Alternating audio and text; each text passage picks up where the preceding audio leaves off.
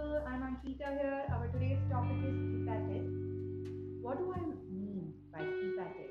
Do we really understand the depth of keep at it?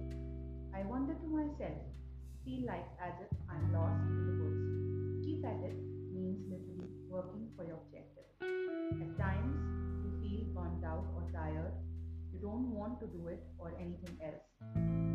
That's the time to let it go and leave yourself loose and go crazy and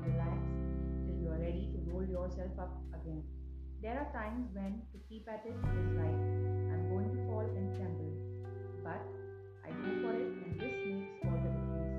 I'm working on a new project. When I'm lost, I leave it loose and then I get back on track. At other times, I just keep at it and keep going